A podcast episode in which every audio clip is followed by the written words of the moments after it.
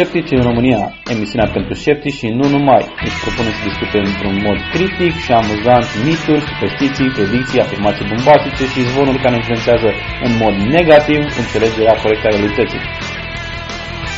Nu judicăm persoane, criticăm idei, pentru că atunci îmi pare incredibil, deși mai multe ori nu este adevărat. Sceptici în România. Hai și gândește alături de ei.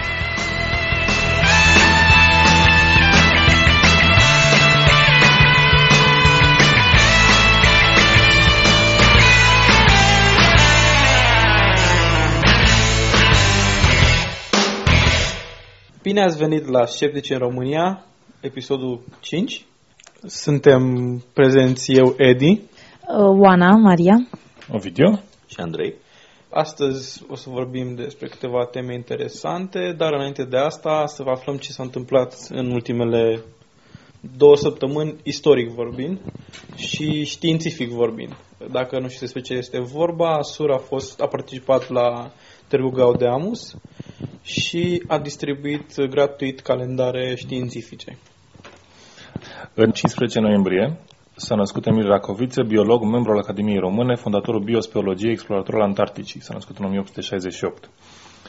În douăzeci și patru noiembrie a fost publicată Originea speciilor, controversată lucrare a naturalistului englez Charles Robert Darwin. În douăzeci și patru noiembrie o mie opt sute cincizeci și nouă se sărbătoresc o sută cincizeci și unu de ani de la publicare. Și în douăzeci noiembrie s-a născut Edwin Hubble, astronom american, după care este numit celebrul uh, telescop spațial care ne duce multe imagini. El s-a născut în douăzeci și patru noiembrie o mie opt sute optzeci și nouă. Primul subiect despre care o să discutăm astăzi se referă la studenții care termină studiile și ce așteaptă la angajare. O analiză detaliată dintr-o revistă.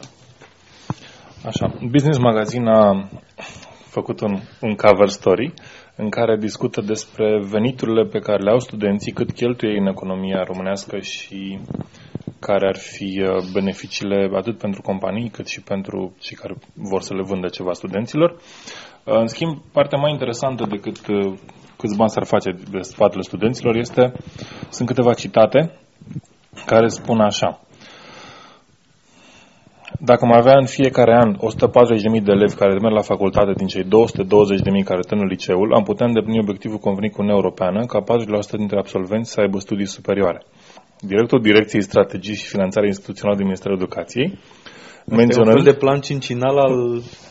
da, al nu, nu. În stil modern. Acum, acum vine, acum vine uh, the kickback, menționând că doar șaptesprezece la sută dintre români de toate vârstele au studii superioare. Cât? șaptesprezece la sută. Și trebuie să avem patruzeci. Da. Conform planului cincinal. Planului cincinal, da. da. Avem impresia că suntem deja prea mulți. Ideea asta de a face cotă la, la numărul de studenți mie mi se pare stupid. Pentru, prim, pentru că, în primul rând, nu prea ai cum să... Dacă statistic ajungi să ai un anumit procent când ai un anumit nivel de educație, nu înseamnă că trebuie să încerci să forțezi că ajungi să scoți diplome pe bandă fără nicio semnificație. Este prima oară când aud chestia asta de patruzeci la sută. Cum adică patruzeci la sută trebuie să aibă diplomă? Nu, lucrurile astea ar trebui stabilite de piață? Sau? Păi da. patruzeci la sută dintre absolvenții de liceu ar trebui să aibă studii superioare după încă câțiva. Păi da, dar tocmai că... Pentru că... Exact, pentru că ce? Probabil că să fie o forță de muncă mai specializată, mai pricepută decât... În principiu, ca să nu mai fim forța de muncă ieftină Europei. Nu sunt destule joburi, dar ca să fim siguri că avem de unde alege. De că știi, dintre oameni foarte specializate. De diplome. Deci, de ce nu mai supărăm atunci? Da. Așa, mai este o mică menționare a taxelor. Tot Ion Ciucă spune: dar când eu finanțez și dau unei universități șase sute de euro pe an pentru un student și alteia cinci mii de euro, e cât se poate declara de unde vine diferența. Justifică Ion Ciucă, referindu-se la banii pe care îi poate da bugetul României comparativ cu alte țări. Adică din faptul că sunt mai mulți bani în străinătate, de-aia au mai mulți studenți și noi avem mai puțin bani, deci avem mai puțin Cred studenți? Că fina- se referă la finanțarea universităților de stat în special. Păi da, la asta întrebam. Da. da, cam asta. Păi da, dar da, trecut am aflat că banii pompați în educație nu au adus performanțe suplimentare și cred că nu au... Nu știu, acum trebuie să căutăm să avem un număr de, de, de studenți, nu căutăm să avem performanțe. Da, e o chestiune pe care am mai discutat-o noi cu finanțarea, cum ai spus tu, finanțarea educației, care nu a, nu a adus niciun beneficiu. Uh, mai, mai este o mică... Bine, nu era data trecută, era cu două episoade. Da, da. Mai este o mică chestiune. Academia de Studii Economice din București, unde studiază șaptesprezece mii de tineri, este ultima care a eliminat concursul de admitere.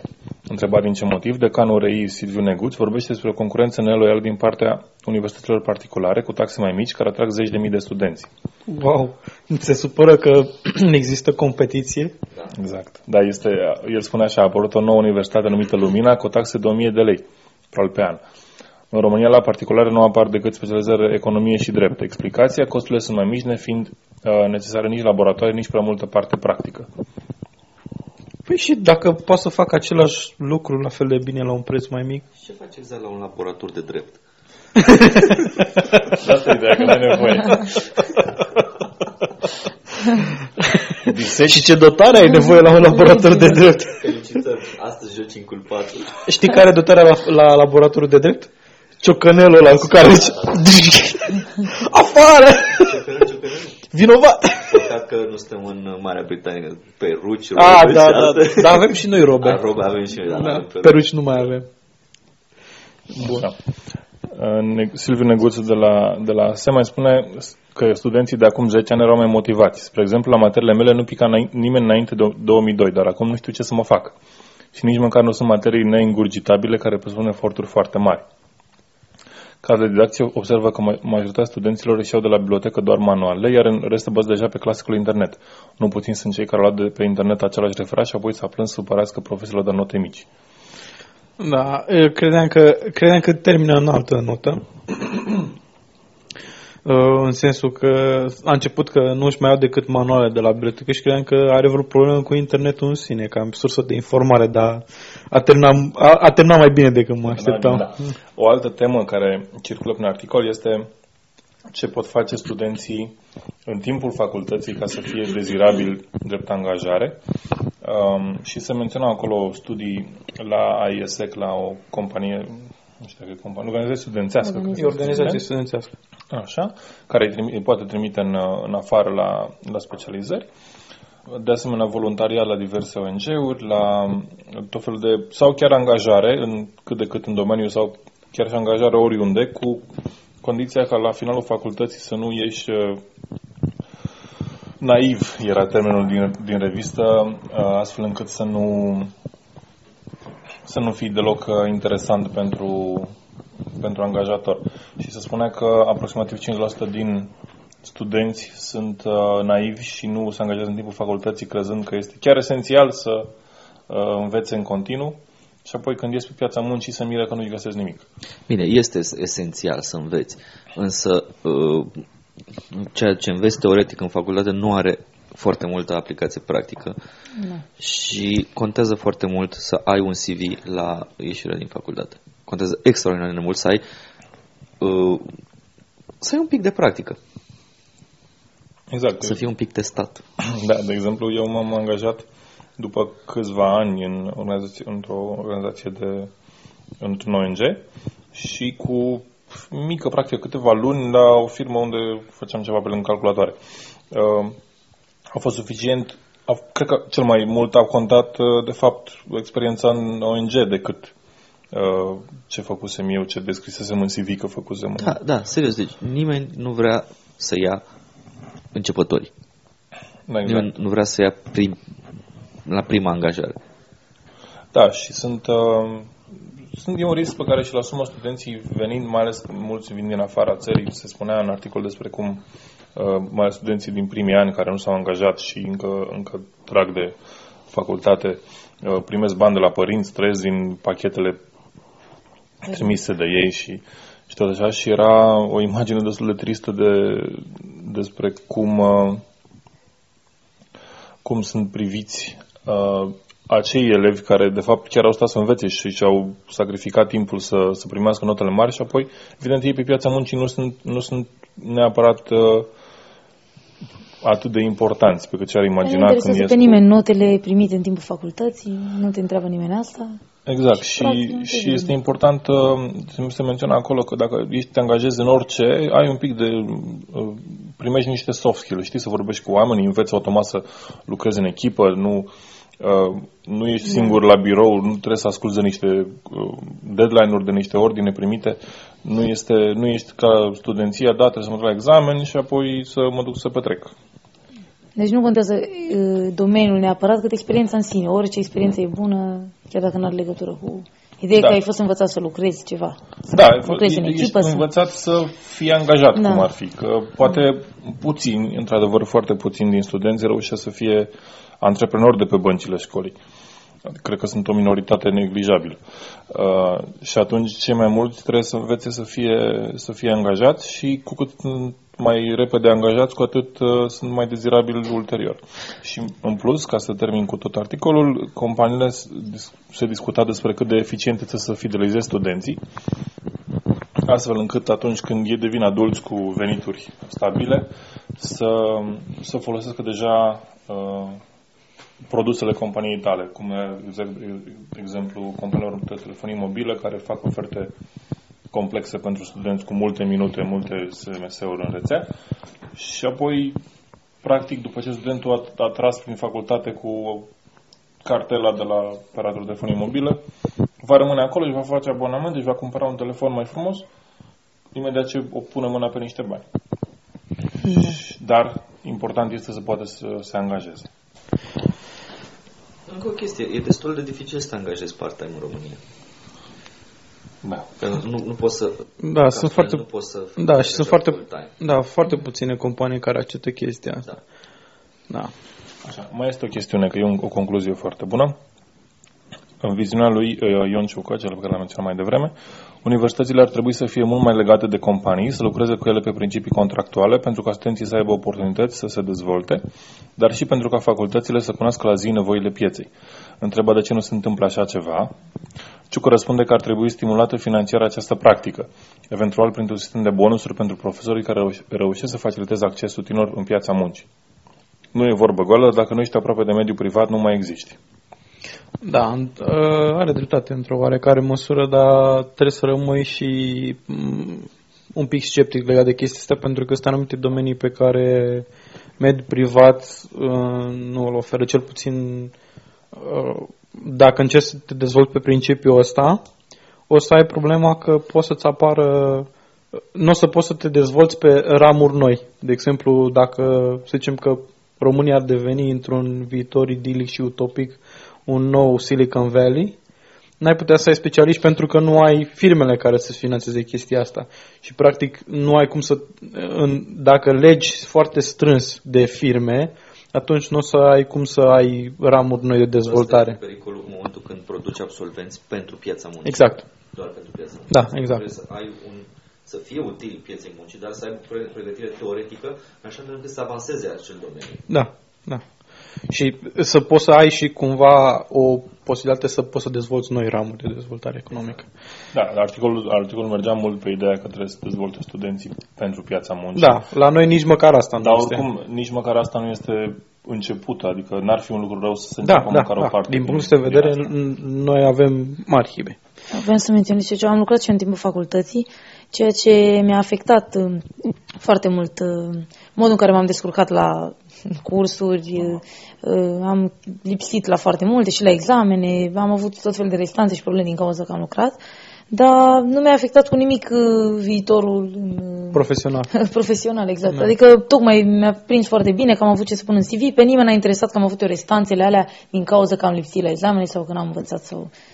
Deci nu da. ține nimeni cont de astea. La fel, la fel am făcut și eu, numai că eu n-am avut chiar așa mult de suferit, pentru că am început să lucrez relativ târziu în uh, timpul și, studiului. Și poate merită menționat apropo de asta că nici facultățile nu, adică nu sunt interesate de piața muncii, ce discutam mai devreme, nu, ne lăsăm niciun fel de facilități pentru cei care chiar lucrează, mai ales cei care lucrează în domeniu. Da, dacă, da, da. Da, da de regulă... Singura facilitate vine indirect și vine indirect de la facultate, vine prin intermediul profesor, pentru că acceptă profesorii chestia asta. Eu personal, legat de part-time, eu personal chiar am fost uh, angajat part-time în timpul facultății, a acceptat uh, angajatorul, dar uh, Depinde, depinde foarte mult de locul de muncă. Depinde foarte mult și de profesor, că mulți nu, și de profesor, da. Nu acceptă să absentezi la cursuri. Da. Și... și paradoxal mi s-a părut că foarte mulți profesori aveau pretenția, din cauza că fenomenul e unul, era un fenomen de masă, cel puțin în timp aproape să termin eu, și erau foarte nemulțumiți din cauza că nu era prezentă lumea la cursuri și cereau prezență o sută la sută la cursuri, în timp ce în anii mai mici nu era problema asta. Nu știu de ce prezență la cursuri de X la sută, altfel nu poți intra în examen. Deci eu am avut da, profesori da, da, care mi-au avut. spus, eu am avut profesori care mi-au spus clar că dacă nu am prezență o sută la sută, automat o să pierd la medie. Da. Și unii au zis că un... nu, nu, nu, deci mi-a spus din start că o să pierd la medie. Deci automat îmi scade pentru că n-am avut prezența la o sută la sută. Și am avut și am avut profesori care mi-a spus că dacă am mai mult de, se pare că trei absențe la cursuri, nu mă primește în examen. Așa, asta este o nouă stilă față de un, un, un care lucrează în da, da, da, e clar. Este abuzivă, pentru că nu cred că statutul da. facultății permite așa ceva. Și niciun și profesorii nu își vor face regulile lor la cursul lor. Eu am avut impresia uneori că profesorii priveau pe oamenii care, studenții care lucrau, ca pe, nu știu cum să zic, aviz de bani. Ceva de genul ăsta, vă trebuie bani, atâta în loc să studiați, dar nu se gândeau că pur și simplu n-ai cu ce să plătești chiria sau n-ai cu ce să trăiești, nu da. e vorba că ești aviz de bani, dar așa da. era privica și cum îți trebuie muncă, du-te la muncă atunci și nu mai veni da, să înveți atâta, dar ai de să ferici. Același, a, uh, am întâlnit și același stilă, mentalitate da. exact. Și tocmai pe același lucru. A, cu ce, voi nu vă ajunge să vă luați bani, da, să duceți în discoteci. Da, distracție, da, exact. Da, exact. Asta era acuzat că vrei asta... să te distrezi. Da. În loc să... Tot asta era problema. Da, groaznic. Îngrozitor. Vrei da. să te distrezi da. în timpul facultății, atunci... Da, o să ai da. de suferit la curs. Și legat de distracție, vorbeam, anul, uh, vorbeam data trecută despre, uh, să zicem, sex ca formă de distracție și consecințele lui. Ce altceva mai poate fi sex? Așa. Uh, și am vorbit data trecută despre avorturi. Acum am să dau, am să încerc un, un segment nou, pentru că am fost, nu neapărat că am planificat, ci din cauza că am fost puțin leneș. O să provoc ascultătorii ca să verifice dacă informația asta este corectă. Am găsit un articol care indică faptul că există o corelație foarte puternică între sexul oral practicat cu mai mult de șase parteneri și uh, în același timp. Da. E cu atât mai rău în același timp. E cu atât mai rău, dar dacă ești în același timp, cancerul e aproape sigur. Cred că durerile de ma- mandibulă sunt mai problematice în cazul ăsta. Da, e vorba de... Să mai vorbim de trăznetul care stă să te răbească în orice clipă. Da, mai... da, e vorba de... E vorba de... șase parteneri în ultimul, nu știu cât, jumătate de an sau ceva de genul ăsta. Deci un partener pe lume. Da, da, deci trebuie ceva. Să ai grijă cum îți calculezi în orice caz partenerii. No, ideea este că dacă au... Stai să vedem unde scrie. Daran, daran, daran. A, nu, spune că pur și simplu au avut șase parteneri sexuali. Nu spune pe ce uh, perioadă de timp. Da, studiul spune că există o corelație foarte uh, strânsă între cancerul de uh, cap și de gât.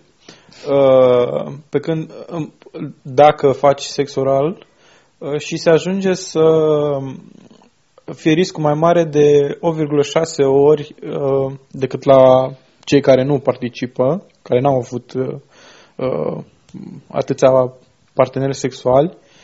Și ca o comparație, riscul de cancer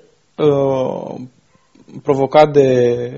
Riscul de cancer, de fapt, aici este provocat de virusul H P V, uh, Human Papilloma Virus.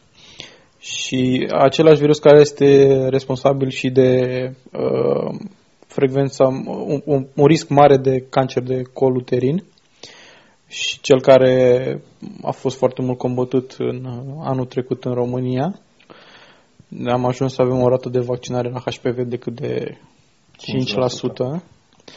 Uh, și aici, practic, se spune că H P V-ul este un factor de risc în ceea ce privește incidența cancerului. Și ca o comparație, în cazul uh, agenților cancerigeni, cum este tutunul și băuturile alcoolice, uh, care aduc o creștere de trei, respectiv două virgulă cinci ori, La H P V este riscul de creștere de treizeci și doi, factorul de, de, de risc, creștere de treizeci și două de ori.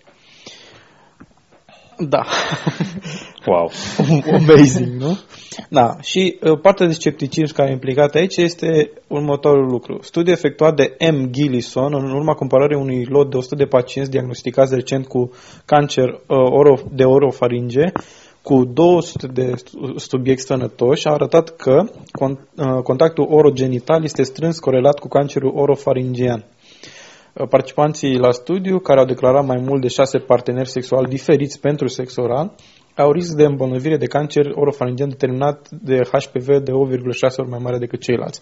Adică, între oamenii care au cancer orofaringial determinat de H P V, cei care au făcut și sex oral cu mai mult de șase parteneri au risc de opt virgulă șase ori mai mare față de cei care nu au făcut și au cauză primordială H P V-ul. Na, și scepticismul care trebuie să le aplice ascultătorii noștri, dacă o să ne bage cineva în seamă și dacă avem mai mult de un ascultător. Cei trei ascultători să rugați să da. deschidă internetul. Așa, să verifice dacă informația asta este corectă, dacă există într-adevăr un studiu al unui sau unei M. Gillison. Asta, din păcate, combate cumva campania aceea tot în America, fost făcută de promovarea sexului oral ca să fie mai puține avorturi, dacă știți de ea. Dar da. Cred că campania a fost făcută la mișto. Această campanie. Nu, cred că a fost făcută acum... la mișto campania. Nu, nu, nu. Nu, nu culmea că nu era făcută la mișto, ci pentru că nu mai știau cum să combată totuși avorturile, s-au gândit, hai măcar să promovăm sexul oral. În cuvintele unui, unui popă de la mănăstirea Cernica, uh, toate faceți sex cu gura. Vă știu eu. Dacă faceți da. oral, măcar să folosiți lubrifianți, nu? Da. Ăla e, nu? Da, da. Bun. Bun. Așa. Tot legat de educație sexuală, avem un studiu comparativ, nu un studiu clinic, legat de sănătatea sexuală în Europa și în Statele Unite și de unde apare diferența. De unde apare diferența. Asta legat și de ce am spus într-o emisiune trecută, de faptul că avorturile și educația sexuală foarte proastă este strâns corelată cu religiozitatea. Da. Și ce spune acest studiu? Spune că este un studiu făcut de Advocates for Youth, Rights, Respect, Recon- uh, nu, un studiu făcut de Advocates for Youth și compară uh, datele din Statele Unite cu cele din Franța, Germania și Olanda, Olanda. sau țările de jos, cum ar trebui tradus corect. A, așa.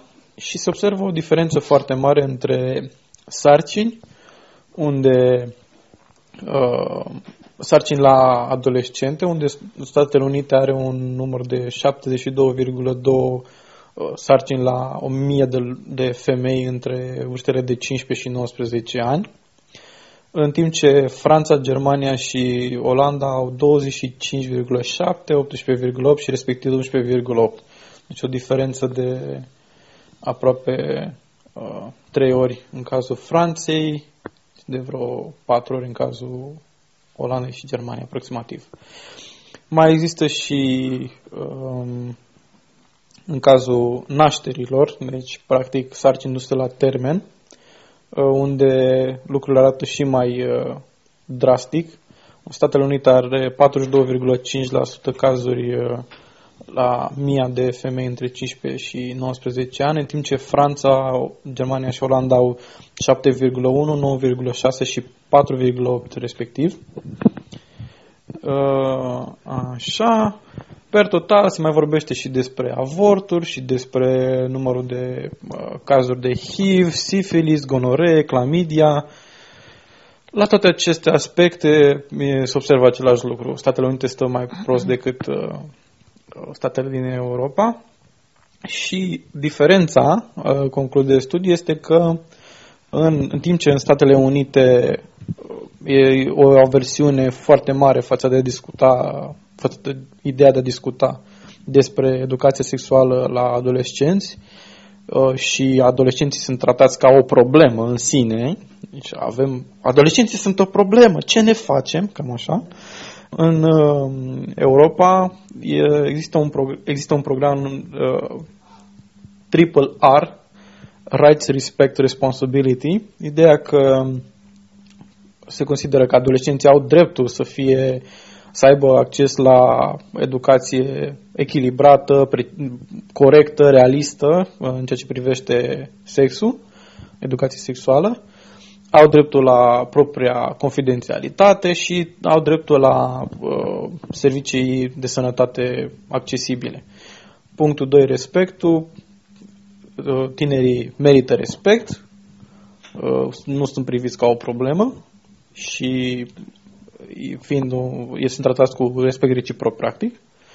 Și societatea are responsabilitatea ca să ofere, al treilea R este responsabilitatea, și societatea are responsabilitatea să ofere tinerilor uneltele necesare ca să se protejeze, iar tinerii în sine au responsabilitatea să se protejeze ei însuși. Deci sunt, sunt tratați practic ca oameni maturi care sunt în stare să facă decizii, nu sunt tratați ca o problemă și ca o, o, un, un factor de risc major. Da, în principiu, dacă prezinți sexul ca o chestiune în care ai riscuri și responsabilități și drepturi, cel care va face sex va ști ce, unde să se plaseze în, exact, exact. În legătură cu ceilalți.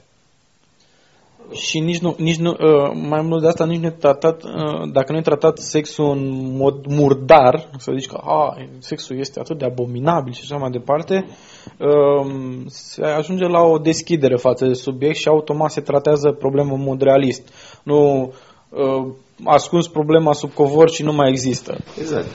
Lipsa asta de transparență este principala vinovată pentru numărul mare de avorturi.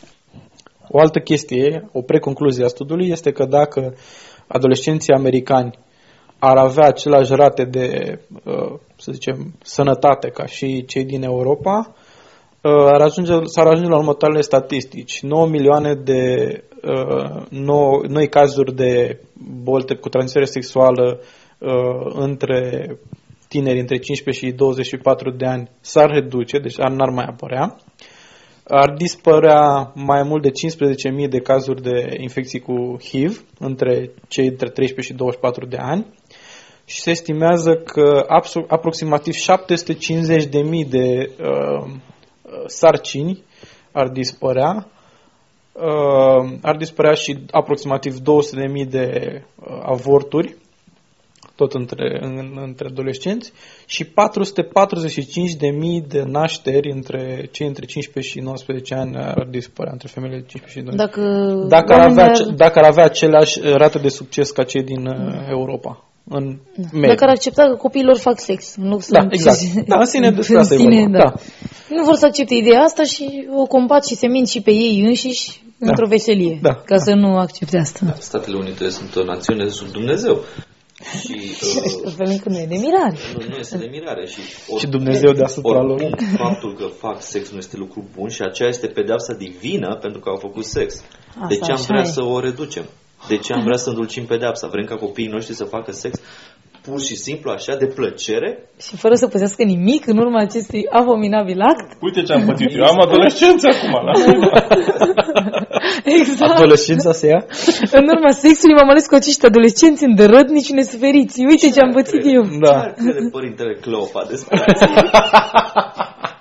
Moartea! Moartea! Moartea! Crede părintele Cleopa. Da. Ca o... Moartea e prea dulce pentru asta. Nu, nu, nu. Asta, asta era soluția lui Cleopa despre, da. De la orice problemă, da. Spunea că asta este panaceul tuturor problemelor. Și nu cereți-vă. Dar considerați că moartea așa bună. Da. Da. Acum avem, avem corelația cu, cel, cu ce am zis în episodul patru despre avorturi. Dar mă întreb dacă s-ar face o comparație între România și America, cum am fi? Nu, cred că, cred că americanii ne-au. E clar că sunt mai religioși decât noi. Da, da, da, asta e clar. Nu cred! Nu cred că mai multe biserici de fanatici decât sunt la noi. Adică o iau razna cu fanatismul mult mai mult decât la noi, deși era filmulețul ăla de curând cu biserica aia la care oamenii strigă și zic aplaudați-i pe Dumnezeu, așa, așa, care totuși îndevedem cel bun spre America. Da, pași repezi. Dar, da, catedrala credinței sunt, de fapt, și ei exact, zic da, da, da. Biserica universală, nu are treabă cu universal, Biserica Universal Unitariană. Biserica Universal Valabilă. Da, Biserica Universal Valabilă. Așa.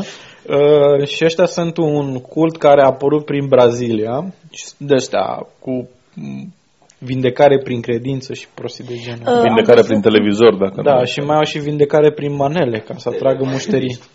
Dar am văzut de curând, acum vreo săptămână sau ceva, la televizor, că eu nu mă uit. Cum la campin s-o știre fix când despre Catedra Credinței din nou dădeau la televizor, deci deja mi se pare că îi se face promovare, și spuneau că cine este un mare adept? Bodo, cântărețul de la... Folosul de la trupa aia, că cel proconsul, el și da, soția lui, da, sunt foarte, da, da, au aderat la Catedra Credinței și sunt foarte mulțumiți și fericiți și au seama că Dumnezeu i-a ajutat până acum în toată viața să aibă atâta noroc. De unde vine tot norocul ăsta, spune el, în viața mea? De unde vine toată fericirea asta? Și mi-a dat seama, de la Dumnezeu. Și atunci am aderat la Catedra Credinței împreună cu soția mea și suntem foarte fericiți. Și arăta acolo eu, cum cântau împreună cu ceilalți rock creștin. Da, rock da, creștin. Proconsul nu e o trupă așa de... populară, adică... Nu mai este, dar a fost, adică mă gândesc că poate fi influențabil să dai la televizor să știi că el este adept în bloc. Normal, este soția lui, fiind soția lui nu e fata lui Băsescu? Nu, nu, nu, nu, nu, nu, nu mai e? Aia altă soție? Bine, dar și-a câștigat ceva popularitate și prin chestia asta cu... a fost căsătorit cu... în fine, da. Dar mi s-a părut ciudat că dau la știrea asta cu un Bodo, se duce și aplaudă la Catedra Credinței, era știre la... înțelegi? La... protoveștul ăla. Bodo se zice și aplaudă la Catedra Credinței. Bodo se aplaudă la Dumnezeu. Aplaudă la Dumnezeu asta. Mi s-a părut. Oare aplaudă și la manele când cântă ceva? Nu, nu, că era rock creștin cântau ei. Ești încântat de muzica care se asculta acolo, foarte plăcută. Dumnezeu! Dumnezeu! Ca o parală. Mai țineți da. Când Bodo cânta de prezervativ la gât și altă ah, da, chiar, da, chiar. De la ruși vine, de la ruși vine fata. fata. Exact, da, exact, da. Dintr-o dată. De... Păi nu, că acum... Ce rușine trebuie să-i fie? Nu, acum s-a pocăit, deci e în regulă. Da. S-a șters cu buretele așa. Și jenă, e jenă. Deci s-a șters așa, ca cu buretele. Da. Și probabil oricum e foarte rușinat și se căiește pentru ce a cântat. Da, așa mă căiesc, că, okay, mă căiesc, știi cum zic ăștia, mă căiesc, mac, mac. Exact. Da. Dintre subiectele care mai erau interesante, punctele care mai erau acolo, puteți să vă informați în studiul la care o să aveți un link în articolul asociat. Și apropo de acces la informațiile pe internet, ne-am făcut și un canal de YouTube pe care deocamdată avem decât un singur clip, dar... o să încercăm se să mai adăugăm. Se vor înmulți. Cred că e decent, bineînțeles. Prin osmoză. Prin osmoză, da. Prin upload. Așa. Contul este... Na, utilizatorul este Sceptici. Deci la youtube.com slash user slash Sceptici. O să comment, pun... rate and subscribe. Da, da, da. da. Comment, rate and subscribe. Da. Um, și... Cam atât deocamdată despre acest uh, studiu și despre promovarea online. Ah, apropo de promovarea online, uh, având în vedere că ne-am cumpărat un echipament mai bun și avem o, cât de cât o calitate a sunetului mai bună, dacă doriți și vă place ce ascultați, dacă aveți plăcerea, uh, puteți să ne promovați, dacă nu considerați că ce facem noi este merită promovat, pe blogurile voastre sau pe forumul, pe unde mai discutați, pe la prieteni, prin status pe la Yahoo Messenger. Puteți să dați M P trei-uri cu noi. Să da. Ne aplaudați, a, ca apro- pe Dumnezeu. Apropo de chestia asta, nu, uh, nu am spus niciodată care sunt condițiile de distribuție a informației. Din punctul nostru de vedere, uh, putem să considerăm că este Creative Commons, share, like și end of discussion. Adică puteți să distribuiți chestia asta și să spuneți că, na, vine de la ăia. Asta este singura condiție. Puteți să faceți remixuri, puteți să... Nu avem nicio problemă. Și să ne fac remixuri din ăla pe care le dau în Catedra Credinței, cumva anti să pară, știi? Da, da, le puneți pe autotune și devenim o memă pe internetul. Ok. Cam atât despre subiectele astea și să trecem la următorul subiect. O să discutăm despre promovarea uh, tratamentelor homeopatice, așa este, tratamentelor homeopatice la ProTV și câteva lucruri care se pot spune legate de acest subiect. Hai mai întâi să urmărim știrea, să o auzim și apoi să vedem ce se poate spune despre ea.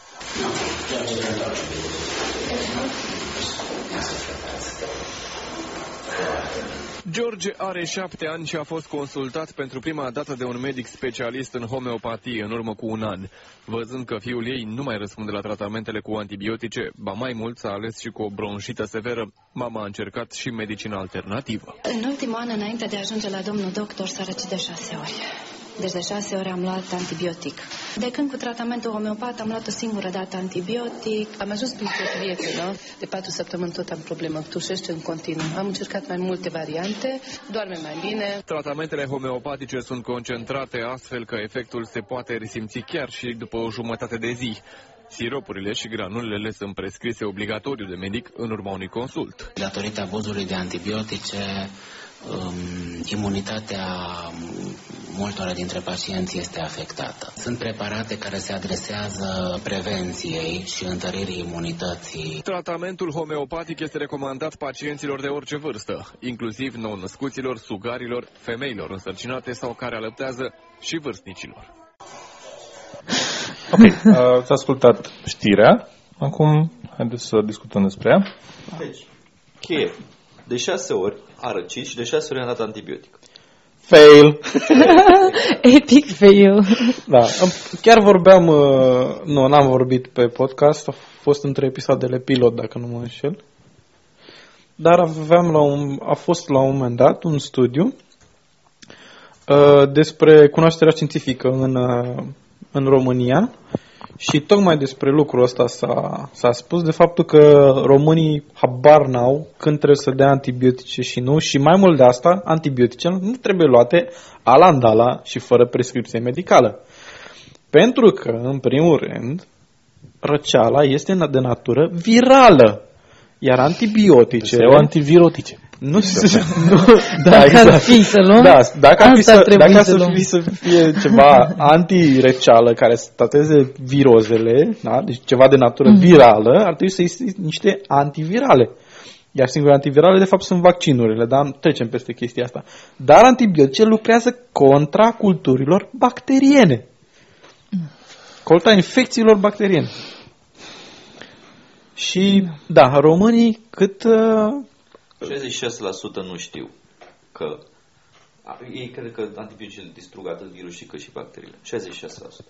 Așa, ok. Da. Și despre ce au răspuns, nu știu. Da. Și am avut un exemplu chiar în clipul de mai înainte cu o mamă care spune, nu numai că a spus că în timpul în timp cât a fost în timpul tratamentului, da, nu, nu, spuneam că spuneam că nu numai că în în cazul mamei care a fost intervievată, nu numai că a spus că a luat în timpul tratamentului homeopat uh, antibiotice, dar spune că a dat și înainte de șase ori. Deci, în timp ce, în timp ce medicul mai târziu îi spune, spune foarte clar că antibioticele scad imunitatea. Da, da, da. Ceea ce nu este chiar corect. Nu este corect medical, însă... Din punct de vedere medical nu scade imunitatea, dar se întâmplă, scade, scade răspuns, da, da, crește rezistența, rezistența culturilor bacteriene. Era important de aflat de ce a răcit copilul ei de șase ori într-un an, pentru că, hai să zic, o medie normală ar fi un doi trei da. pe, pe un an, da. O medie, cred că. Și asta, bine, el vrea că se poate, adică copiii sunt evident mai, mai sensibili, virusii care e posibil să fi intrat în contact cu persoane, mai des cu persoane care au fost răcite. Și în plus de asta, virusii care provoacă răceală sunt, sunt mulți, sunt diferiți, adică cred chiar că dacă... Dacă nu mă înșel, cred că sunt vreo, ori sunt două sute de specii de virus sau sunt două sute de tulpini, nu mai țin minte, dar în orice caz, foarte multe, da, care provoacă răceală. Sunt, sunt multe care pot provoca răceală, deci pro- posibil să fi devenit imun la un anumit virus, dar apoi l-a luat pe altul, că așa a avut el ghinion. Da. Și nu este, nici măcar nu este um, o problemă, adică nici măcar nu avea cum să se protejeze de ele, de fapt. Da, dacă și asta nu... e unul din motivele pentru că, faptul că sunt atât de multe, E, un, e unul din motivele pentru care vaccinurile antigripale sezoniere de cele mai multe ori nu, nu sunt destul de eficiente. Decât, decât atunci când se identifică foarte clar ce tulpină... Și, și în același timp ce tul... ce vaccinul anti... vaccinurile antigripale nu sunt antirăceală. Da. Și este o, este două lucruri diferite. O problemă foarte, foarte deasă, că am auzit mulți colegi care îmi spuneau că am făcut vaccin antigripal și apoi tot am răcit. Și am zis, da, da, e răcire. L-ai făcut gripă. Da. Da. Și uh, normal că sunt lucruri diferite și în același timp vac- vaccinate gripale sunt compuse din mai multe tulpini care se studiază o statistică și se zice, ok, asta va fi mai virulentă anul ăsta. Anumite tulpini vor fi mai virulente, celelalte vor fi neesențiale, o, o, o, o minoritate neesențială. Da, acolo mai este că uh, activarea sau, în fapt, nu activarea, potența unei tulpini într-un anumit moment sau impotență, să zicem, la un moment dat, e dependentă de, culmea, de o chestie numită herd immunity, imunitatea de cireadă, cum s-ar traduce în română, uh, care se încearcă să obține și în cazul uh, vaccinurilor. Ce se întâmplă? În, cazul, în cadrul unei populații, dependent de virusul despre care se vorbește, na, uh, sau se analizează, Uh, există un procent al populației care, dacă este inoculat împotriva respectivului virus, uh, determină o uh, imunizare implicită și a celorlalți uh, care rămân. Poate să fie undeva de la optzeci și cinci la sută, nouăzeci la sută, nouăzeci la sută, nouăzeci și nouă la sută, dependent foarte mult de virus. S- și acest lucru este foarte important, mai ales în cazul celor foarte uh, vulnerabili, să zicem, da, care nu pot fi vaccinați. Care nu pot fi vaccinați, să zicem, ca un exemplu, uh, bolnavi de leucemie, în special copiii, da, sau copiii foarte mici care beneficiază de imunitatea de cireadă, tocmai din cauza că foarte multe vaccinuri nu sunt recomandabile copiilor. Multe, nu foarte multe. Multe. Deci, dar asta, asta nu e un motiv, da, dar asta nu e un motiv de a nu vaccina, pentru că există niște riscuri la copii, nu e un motiv să nu te vaccinezi tu. Da, deci cireadă, fiți atenți. Este esențial să vă vaccinați atât pentru voi, cât și pentru cei din jurul vostru la care poate că țineți. Da. Pentru că la un moment dat ei vor, vor fi, dacă voi nu vă vaccinați și militați împotriva vaccinurilor, cei din jurul vostru vor fi la un moment dat afectați de alții care au făcut ca voi și care nu s-au vaccinat. Este cu cât mai puțin purtători, cu atât mai bine. Exact. Așa. Despre asta e vorba. Și esențial în știre era medicul care făcea consultația homeopată și pe care se întâmplă să-l cunoaștem. Acum ceva, câteva episoade am zis că am dat câteva mesaje multor homeopați, întrebându-i care ar fi, care ar fi soluția în cazul în care am un copil mic care nu ar trebui să fie vaccinat. Nu ai vrea, nu că nu. N-aș vrea să fie vaccinat și dacă ar fi o soluție în medicamentele, vaccinurile homeopate. Și dacă am un vecin cu tuberculoză și uh, familia lui este, ia medicamente preventive, care ar fi, uh, care ar fi o opțiune homeopată pentru tratament. Și domnul Adrian Alecu, care apare și în știrea de la ProTV despre copilul uh, tratat cu antibiotice pentru răceală, spune așa, pentru primul subiect. Să mă duc exact la money shot. Atitudinea în homeopatie este de obicei rezervată în ceea ce privește vaccinurile, bineînțeles că le sunt periculoase. Un tratament homeopatic aplicat corect și la timp poate ușura mult o boală infectocontagioasă, însă nu există studii clinice comparabile cu cele vaccinurilor pentru a garanta stati- statistic acest lucru. Deci admite că, de fapt, vaccin, uh, ideile, tratamentul homeopatic în locul unui, unui vaccin nu poate face nimic, pentru că nu este studiat, evident. Uh, dar, de obicei, eu recomand să se facă vaccinurile obligatorii ale primilor doi ani, măcar cele mai importante, adică D T P, polio, eventual H P V, cu tratament homeopatic paralel, asta pentru a contracara efectele negative teoretice ale vaccinurilor, și evitarea celor ulterioare opționale, adică R R O, H P V și gripale. Acum, e adevărat că au niște riscuri, uh, vaccinurile obligatorii, normale, sunt medicamente, sunt substanțe, uh, ca orice tratament medical, au, au anumite riscuri. Nu sunt de mari încât să, să nu fie acceptabile. Trebuie să, trebuie să avut în vedere, când pui în discuție riscurile, exact, beneficiile pe care le... Trebuie să pui în vedere punerea lor în perspectivă. Riscuri comparativ cu ce? Adică, care este riscul dacă te vaccinezi? Riscul să, dacă te vaccinezi, să ai niște efecte secundare, să zicem că este, eu știu... Cel mai rău efect este un neurologic. Cel mai rău. Da. Și care este uh, incidența acestui risc? Foarte mică, evident. Să zicem că este un, să zicem, unu la o mie, da? Cred că e zero, da, zero, da, mult zero. Am zis, să zicem așa, suntem generoși față de mișcarea antivac, care, apropo, sunt niște imbecili. Suntem generoși. Așa. Uh, să zicem că admitem că e riscul de unu la o mie. Dar care este riscul în cazul în care nu-ți faci vaccinarea? Și singurul lucru care poți să-l spui despre chestia asta este să te uiți în urmă, în istorie, și să înveți din ce s-a întâmplat în trecut și ai să afli că rata de mortalitate în cazul foarte multor virusuri care sunt uh, combătute cu, cu vaccinurile este mult mai mare decât unu la o mie. Ca un exemplu foarte simplu, variola, da? Făcea ravagii. Deci erau familii întregi, era aproape o regulă, ca o, într-o familie în care avea, să zicem, patru-cinci copii, trebuie să fi fost un caz aproape care a murit, de copil care a murit de variolă. Se spune că chiar dacă nu mureau, rămâneau... Uh, da, cu sechele. Rămâneau cu sechele, puteau să-și piardă vederea, sau se erau pur și simplu mutilați. Da, da.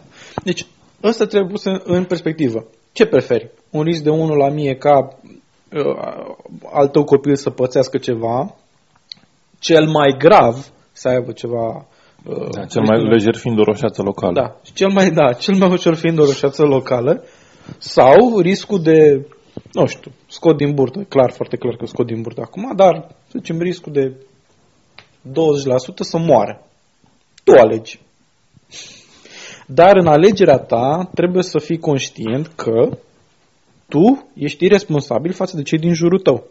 De-aia, de exemplu, tratamentul pentru tuberculoză este obligatoriu și ești pasibil de pedeapsă penală pentru că tocmai, tocmai implică un risc pentru ceilalți. Irresponsabilitatea trebuie cumva prevenită și pedepsită pentru că, până la urmă, aici vorbim despre felul în care acțiunile tale influențează pe ceilalți în mod negativ. Nu mai, nu mai ține de propria ta persoană. Deja implici și pe ceilalți în acțiunea ta. Oricât de independent te crede, nu treci într-un balon. Exact. Și apropo de asta, domnul Alecu mai spune, legat de partea a doua din, din mail-ul meu, în privința tuberculozei lucrurile sunt și mai complicate. În India, aceasta tratează fără, fără probleme prin homeopatie. Bullshit.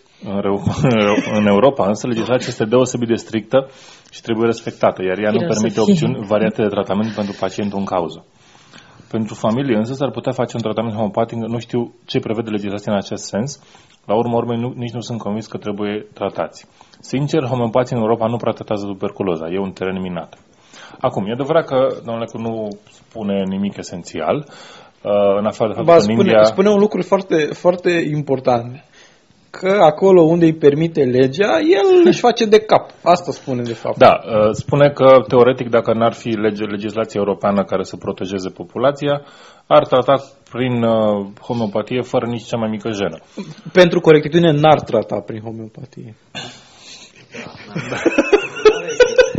Dar măcar homeopatia nu are niciun risc, pentru că nu are niciun efect. Așa că nu face niciun rău nimănui, da, și este minunat. Da, ca și mătreguna. Este mare. Fi responsabil, ar, ar putea să fie responsabil pentru moartea cauzată de T B C, pentru că T B C-ul cauzează moarte. Da, cauzează cât, timp, cât, timp, cât timp face afirmații, cum uh, am mai făcut și un alt, uh, alt homeopat uh, care spunea că el n-ar recomanda și nu știu, și nu spune foarte clar, fă așa, deci clar nu-ți, nu-ți pune, nu-ți dă un sfat medical din poziția de medic, nu prea poate să fie tras de, de la răspundere. Cred că întrebarea ar fi fost și mai și mai, mai incisivă, dacă incisivă, da, dacă tuberculoza nu ar fi fost tuberculoză simplă, ci versiunea miliară, care are o dezvoltare mult mai rapidă. Multidrog-rezistentă, da. da. Mult mai rapidă dezvoltare, deci nu se este ocazia doar în plămâni. Și șansele de supraviețuire sunt de treizeci la sută. Exact. De a netratată și mortalitatea este este o sută la sută mortalitatea tratată, este o sută la sută și intervine, survine foarte rapid în cazul... Da, da, în mai puțin de trei ani, cred că. Așa, ce era de spus aici este că, dacă vă amintiți, în episodul trei, cred că, da, Adrian Dumitrescu, un alt medic homeopat, mi-a spus că tuberculoza s-ar trata prin bacilinum două sute C H, o diluție de bacilinum, care înseamnă spută de tuberculos. Adică rezultatul unui... Uh... Luați de aici, Alex. Da. Ăștia stimulează pro- producătorii locali. Nu, că nu e diluat. Nu. Tu trebuie să-l săruți pe unul care a sărutat, pe unul care a sărutat, pe unul care a sărutat, pe unul care a sărutat. Să fie foarte diluat, altfel n-are efect, altfel n-are efect. Înțelegi? În principiu, cred că dacă, dacă faci parte din studiul ăla cu H P V-ul și cei șase cu sex oral, poate se aplică acolo. Dar chiar în cazul ăsta e foarte clar că cineva a avut boala respectivă, dar tot nu, nu, i-a, nu i-a inoculat. O diluție de... Na, nici măcar diluție. O diluție de H P V. O diluție de gonoree. A, apropo de gonoree și boli cu transmitere sexuală, am găsit recent canalul de YouTube al Institutului Național de Sănătate al Marii Britanii, N H S Choices, pe care vi-l recomand foarte, foarte, foarte mult. Sunt foarte multe informații legate de aproape orice aspect legat de sănătate, tuberculoză, boli cu transmitere sexuală, Au, uh, sarcini dorite, sarcini nedorite, uh, alăptarea la copii, ce beneficii sunt pentru fiecare. Deci este un canal foarte, foarte, foarte, foarte bine pus la punct al autorității britanice, cu informații foarte bine puse la punct. Deci, rețineți, N H S Choices. Uh, N H S sunt cu litere mari, Choices literă mare, la C de la Choices literă mare, restul litere mici. Dar îl găsiți dacă îl căutați pe YouTube. O să punem și un link în articolul de la podcast. Ah, da, se vorbește și despre se vorbește și despre uh, gonoree, că de acolo am pornit. Și recent au avut o campanie foarte uh, drăguță, recent, cred că e un an deja, în care îți prezenta un clip în care era filmat din perspectiva persoanei tale, cum ar veni, cam ce ai vedea tu, și erai pus în permanență situația în care să alegi să faci sex protejat, să nu proteja, să-ți cumperi prezervativ, să nu-ți cumperi prezervativ. Și, oh, uh, the pressure. Da, și uh, uh, la sfârșit, la, în fiecare moment în care ai putea să faci o, o opțiune de genul ăsta, zicea, ok, uh, vrei să iei prezervativ. Practic, se oprea filmul și apăreau două opțiuni care erau, practic, link-uri către alte clipuri cu uh, continuarea firului narativ. Aha, în funcție de chestii. Foarte, mi s-a părut foarte interesantă abordarea. Era și ingenios, da. Da, foarte ingenios realizat și practic aveai la dispoziție, cred că vreo trei patru minute să alegi una din opțiunile respective și foarte bine ți-a arătat și până la urmă, dacă alegeai de fiecare dată să te protejezi, evident nu aveai probleme, dar dacă nu, la sfârșit puteai să alegi care boală cu transmitere sexuală o aveai. Din vreo doisprezece, cred că... This doesn't happen in real life. Da, exact. Care medicul te anunța că ai, da. Îți, îți arăta opțiunile și alege ce vrea să ai. Ce vrea să ai, da. Da. Și după aceea urma un clip informativ despre... Da, care, care de fapt era un link, erau link-uri către... Canal, era un clip către canalul N H C și unde erau clipuri respective. Da, de, a, de aici am aflat despre... În viața reală le poți avea pe toate în același timp. Nu te oprește absolut nimic. Da, exact. Uh, și apropo, în viața reală nu puteți să alegeți ce boală cu transmitere sexuală o să, o să, e posibil să luați.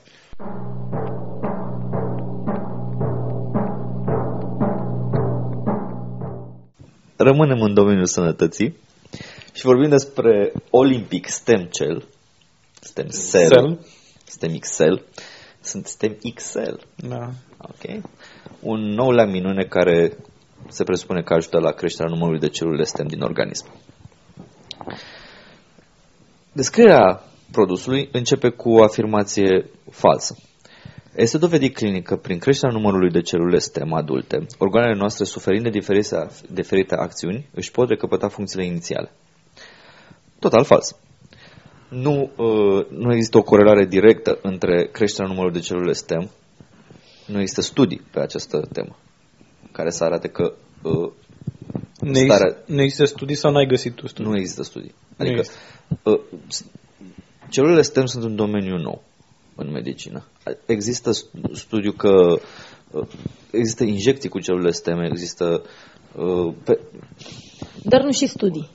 Vezi că există de toate medicamente, injecții... Tratamentul cu celulele STEM este folosit în uh, după operații, este folosit în ameliorarea Alzheimerului, este folosit în, în, prin transplant direct. Aha. Nu mai prin transplant direct. Și sunt, într-adevăr, niște rezultate remarcabile obținute. Însă este un, un, un domeniu la început și nu există foarte multe studii. Totul este mai mult experimental. Am înțeles. Ok. Însă sunt, pe baza acestor rezultate remarcabile, au apărut tot felul de speculații, speculații medicamente minune și... Și speculanți. Speculanți, da, mai ales. Exact, exact cum a fost cu fructele de acai, în care spuneam, vai, au un pic de detoxifiant, da, și, și, și începe, da, tot ce este de la acai este bun. Culmea este că așa se leagă de, asta, de... Exact, așa este și cu asta, se leagă de un aspect care este adevărat și care poate fi susținut și, și de aici duc o întreagă, extrapolează, extrapolează la o... duc o întreagă afirmații bombastice și duc o întreagă industrie. Mai ales că ăsta, adică medicamentul, produsul este uh, distribuit ca supliment alimentar. Apropo, nu trebuie să-l, să-i dăm demnitatea de a-l numi medicament. Medicament. Tocmai nu este medicament. Tocmai asta evit să-i spun medicament pentru că nu este medicament. Nu este supliment medicament. Alimentar, este sau... supliment alimentar și de asta zic produsul. Deci produsul este distribuit ca supliment alimentar tocmai pentru că a fi numit medicament implică o grămadă... O gră, nu, nu, nu, nu, nu, nu numai asta. Implică, implică studii. studii. Da. Deci trebuie să dovedești că are. În momentul când... Deci studi, nu, studii, nu studii sociologice, dar că tratează ceva, că tratează ceva și că are efect demonstrabil. Da, deci este, sunt studii de eficacitate. Exact, exact. Da. În momentul când spui produs uh, natural, când spui că este, este adjutant, că este... Uh, mai știu, adjuvant, mai știu eu ce, pur și simplu nu faci decât să te eschivezi și să uh, să te eschivezi. Da, practic în momentul, în momentul în care vezi uh, supliment alimentar și este asociat cu ideea de panaceu, ăla e un semnal de alarmă că este bullshit ce e acolo. Exact. Exact. Hai să vedem ce conține. Bullshit. Exact. Conține no, no, bullshit. Conține, este un, un cocktail foarte interesant. Conține gelatină, struguri roșii, mure negre, semințe de coacăze, coaje de cireșe amare. Deci este un întreg... Și interesant că, uite, toate au calități din astea. Mere uscate, cireșe amare, struguri mere roșii, și, tot, mere uscate și fel de... prune uscate, flori de soc, ah. cât, și, uh, cât și alte ingrediente mai exotice, pre, precum cartilajul de rechin, da, și da, semințe de asta, câine. Asta e, leg, asta e legat de mitul cu uh, că rechinii n-ar face cancer. De acolo vine faza cu cartilajul de rechin, da, de fapt, care este un mit și uh, rechinii fac asta. Și apropo, din cauza mitului ăsta, uh, foarte multe populații de, de rechin au fost decimate. Tocmai din cauza asta că se... Cartilajul de rechin este văzut ca un... Uh, anticancerigen. Nu, nu, cancerigen. Este văzut și ca afrodisiac, este A, văzut da. și ca tonic. Că, legat, legat de rechini, ca afrodisiac sunt, sunt văzute și uh, aripioarele. Da. Și cornul de rinocer. Da, și cornul de rinocer. Și, apropo, care, apropo, care, apropo, este, nu este, e numai, numai cheratina, nu? Sau ce? Da, deci, da. Practic, exact, dacă vrei, dacă, dacă consider că ai, ai consumarea de ceva din corn de rinocer îți produce potență, este ca și cum ai, ți-ai luat de unghiile și le-ai înghițit. Exact același lucru. Și după aia exact aceeași da, substanță este. Păr de cal. Sau păr de cal.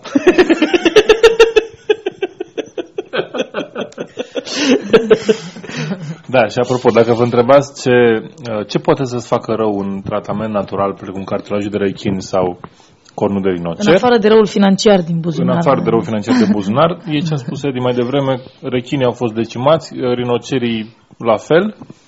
Deci nu fac rău omului, dar fac rău animalelor. Da. Poate vă pasă. Culmea este că cei care susțin aceste produse naturale sunt de obicei și un fel de activiști pentru natură. Deci, ecologi. Ecologi. Hai să mâncăm aripioare de rechin. Yeah. Dar de ce se decimați rechinii? Pentru că sunt răi. Da. Da. Am văzut un film cu rechin și mi-a plăcut. Avea niște fălci mari, așa că o să mănânc aripioare de rechin. Yeah. Da. Ok, produsul este recomandat pentru diverse. Pentru diverse. Pentru o mulțime de boli, o sută nouăzeci și două de boli, pentru care menționăm, să menționăm câteva dintre să, cele mai importante. Câteva, da. Parkinson, Alzheimer, diabet, cancer, leucemie, tumori, nodulosân, hernie de disc. Orice fel de nodul la sân. Și de, și de, și de a, uh, uh, benin. benin și malign. Da. No. Uh, apoi avem hemoragii cerebrale, fibroză pulmonară, obezitate. Tratament supliment alimentar grozav este perfect pentru obezitate. Pentru obezitate. Refacerea organismului în convalescență, creșterea imunității, din nou, creșterea, eterna creșterea, creșterea imunității. Creșterea imunității sau întărirea imunității. Asta, asta cred că trebuie să facem moto al podcastului. Afectați podcastul Sceptici în România. Crește și întărește imunitatea la orice. Exact. În special la prostie. Afecțiuni dermatologice, printre care dermatite, arsuri, răni ale pielii și acne.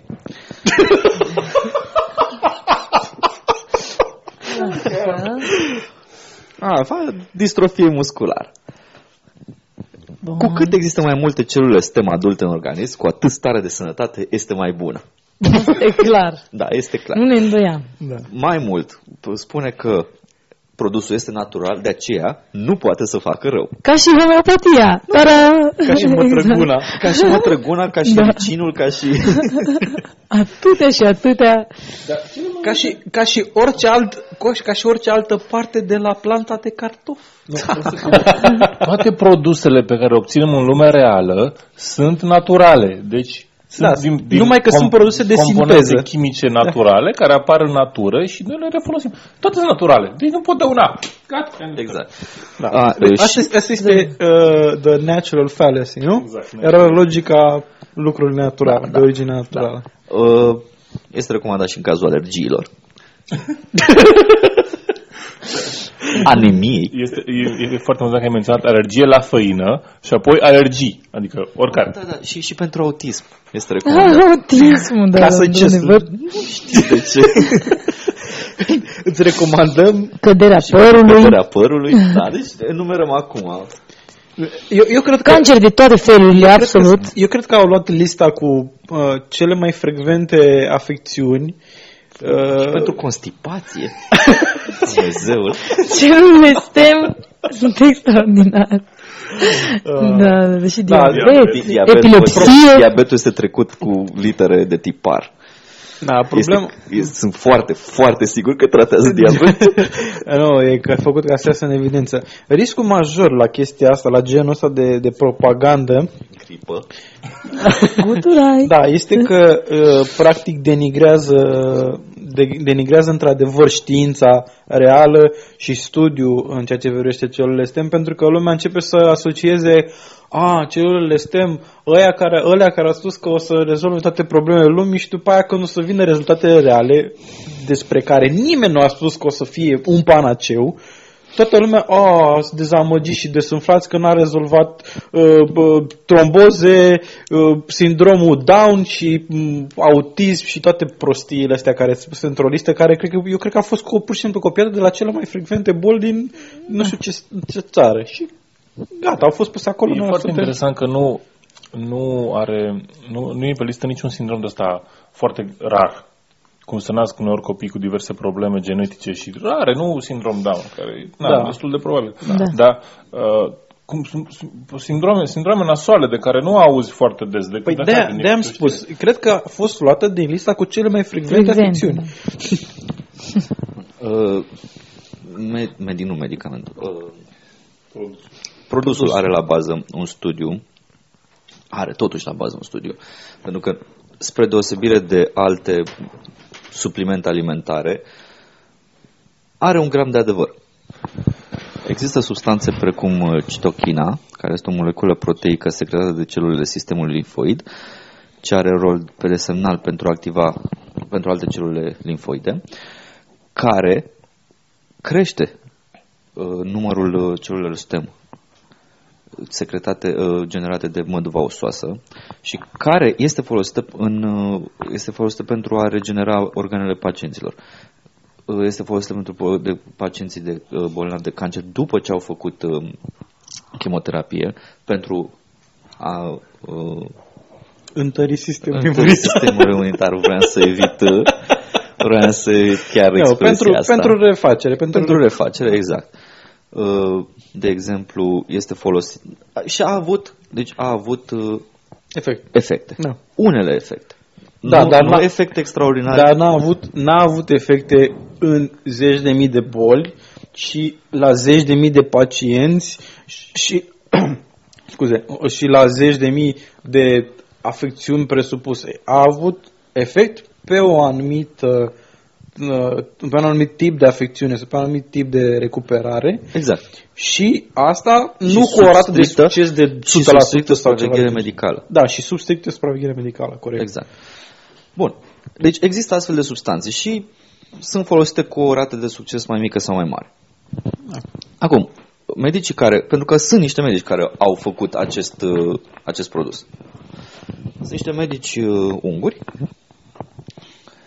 Amintesc pe, nu neapărat în ordinea importanței sau ori amintesc din studiul pe care l-au publicat. Care sunt mai ușor de citit. Da, Ișvan Crist, Antal Tibold, Rob, Robert Halmos, Eva Burta.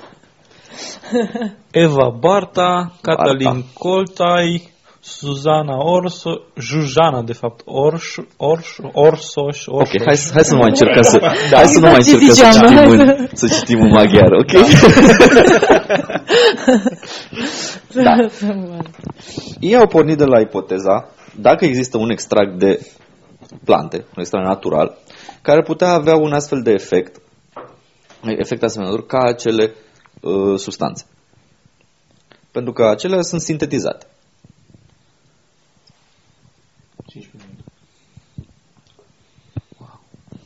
Okay. Pentru că acelea sunt sintetizate, da? Și iau o pornit de la ipoteza dacă există o astfel de, un astfel de cocktail care ar putea avea același efecte. S-a făcut un uh, studiu pe, uh, pe șoareci. Timp de zece zile, aceștia au, unor, unui grup li s-a administrat produsul, celălalt grup nu li s-a administrat. După aceea, unora li s-au indus leziuni pe, în ficat, altora li s-au indus un uh, infarct miocardic. Sau... Și un grup de control... Acel, tuturor li s-a indus. A, tuturor li s-a doar că unii luaseră. Unii luaseră au fost mai multe. A, grupul de control era batch-uri. Da, grupul de control era uh, prin administrare, nu neapărat prin... Exact, prin administrare. Okay. Deci unul li s-a administrat, celălalt nu s-a administrat. Și dar s-a la toți li s-a provocat. Li s-a provocat asta. Da. Și vreau să vadă care este perioada de recuperare. Da, li s-au injectat cu anumite substanțe. Cu cocktailul cu pricina. Exact. Și s-a observat că, într-adevăr, în cazul celor care cărora a fost administrat produsul, au avut o ușoară statistic semnificativă, semnificativă perioadă de uh, o recuperare mai ușoară. Da. Deci, exist, e, are la bază un studiu științific, însă a spune, că, de, a spune de aici că vindecă, vindecă toate bolile acelea. Obezitate, acne da, da, da, da. Și tuse. Asta este reacția normală. Este, este o cale extrem da. de lungă. Eu am, am o întrebare, că nu știu dacă s-a, s-a acoperit studiul, a fost orb pentru control? Nu știu, nu am acces fix la studiu. Păi da, e, e, da, dacă, dacă studiul e făcut bine, dacă studiul e făcut bine, atunci poate să fie statistic semnificativ, dacă nu a fost făcut cu orb față de cei care da, au administrat, s-ar putea să fie o s-ar putea să fie o manipulare inconștientă, că așa da, s-a întâmplat da. în foarte multe studii în care s-a dovedit că în mod inconștient sau unic, în alte cazuri conștient, manipulau datele, de exemplu, rotunjeau în sus la cei care se aștepta efect sau nu. Dar dacă este statistic semnificativ și a fost uh, dublu orb, bine, dublu orb, impropriu zis, pentru că oricum șoricei pe ei îmi doare în, în bască dacă au avut sau nu tratamentul. Așa. Uh, Dacă e făcut uh, bine, atunci, da, într-adevăr, sunt, se poate observa chestia asta. Pe de altă parte, dacă nu e făcut bine, nici măcar acest efect e posibil să nu, să nu fie valid. Să nu fie valid, exact. Uh, problema și, e... și problema esențială fiind că s-a exagerat de la șoareci la oameni. Da, să, într-adevăr, oricum s-a, s-a exagerat extrem de mult. S-a efect. exagerat de la șoareci la oameni, s-a exagerat de la ce afecțiune... De la ce de la presupune... ficat și inimă, ce le făcuseră da. lor la toate celelalte afecțiuni. Da, deci, exact. De la, practic, de la, o, de la o idee că se recuperează mai repede s-a ajuns la vindecă, vindecă dar treizeci de milioane de boli. Lucrul este că nu, o sută nouăzeci și șase sau cât. Dar presupun că substanța are exact același efect cu celelalte substanțe care cresc producția de celule stem. a confirmat că, într-adevăr, prezența unor de celule S T E M poate duce la o recuperare mai rapidă a organelor. Ceea ce este ok. Da. Da? Însă, în niciun caz nu... Nu, nu rezultă nu că vindecă diabetul. Exact, că vindecă da. diabetul. Încă un lucru pe care uh, alți medici l-au remarcat este că prezența celulelor S T E M poate activa poate activa uh, celule maligne, canceroase. Deci te poți trezi cu cancer. Nu numai că nu-l vindecă, dar da, posibil nu, să fie un factor că, de risc. Da, iar produsul spune că este că ajută în vindecarea cancerului. Poate ajuta după la recuperare, la recuperare. După, da. Poate ajuta. Însă a lua în timpul, în timp ce faci tratament pentru cancer, mi se pare o chestie atât de irresponsabilă să, să induci această idee că poate ajuta. Da, exact, de Monica Tatoiu. Da, tocmai ce vreau să spun de Monica Tatoiu, exact același lucru care era cu lăptișorul de matcă. Exact același lucru, că lăptișorul de matcă practic este un stimulant pentru... Exact. Practic produce aproximativ același efect ca ceea ce se întâmplă în, în afecțiunile canceroase. Aparent, cei care au făcut acest produs au luat în, în calcul acest risc și au, au adăugat inhibitori de multiplicarea celulelor canceroase. Ca niște oameni de știință conștienți și, și e, conștienți de riscuri și responsabili. Da. S-au făcut responsabili de legislație, nu se știe. Ei poate că au fost responsabili și poate că în prospect scrie, însă cei care vând nu sunt deloc responsabili. Da. Și o altă chestiune este că acest produs Olympic STEM X L, pentru care am fost noi spămuiți de curând, nu este singurul. Adică sunt multe, multe produse asemănătoare, e deja o piață în creștere. Și nu, pot, nu poate nimeni garanta că alte produse conțin același lucru sau că au același efect. Îți mai citim de pe site să vedem ce misterii spun pe acolo. Hai să mai citim. Ceea ce îl prezintă și face de efecte. Ah, și nu, și, nu este, și nu, este, nu este foarte ieftin. Este pentru treizeci de capsule. A, ah, și spun că mai spun că efectul, lasă-mă, lasă-mă să ghicesc. Trebuie să iei mai multe. Trebuie să iei timp de trei luni. Foarte bine. O pastilă pe zi. O pastilă pe zi, un, un recipient are treizeci de pastile, deci trebuie să iei cel puțin trei, nu? Deci, în condiții în care produsul nu este foarte ieftin, treizeci de capsule costă trei sute douăzeci și cinci de lei. trei sute douăzeci și cinci de lei? Da. Deci, un păi, dat... practic, de, practic dai zece milioane, da? Da. zece, zece da. milioane fără două sute cincizeci de mii, da? Pe aproximativ. Pe o chestie care nu e dezvoltată, dar de zece milioane, oare cât tratament ai putea să ai, să beneficiezi în, în afecțiunea care o ai tu? De exemplu, un acne. Da, în acne... Da, poți să pun să cumperi cu zece milioane. Da. Câte perne moi poți să-ți cumperi pentru emoloizi? Exact. Câte abonamente la sală pentru obezitate. Exact. Câte liposucții. Câte liposucții, da. Deviațiile de semn nu le rezolvă problema preparatul ăsta. Da. Deci, da, efectul se observă în, în decurs de trei luni de la administrare.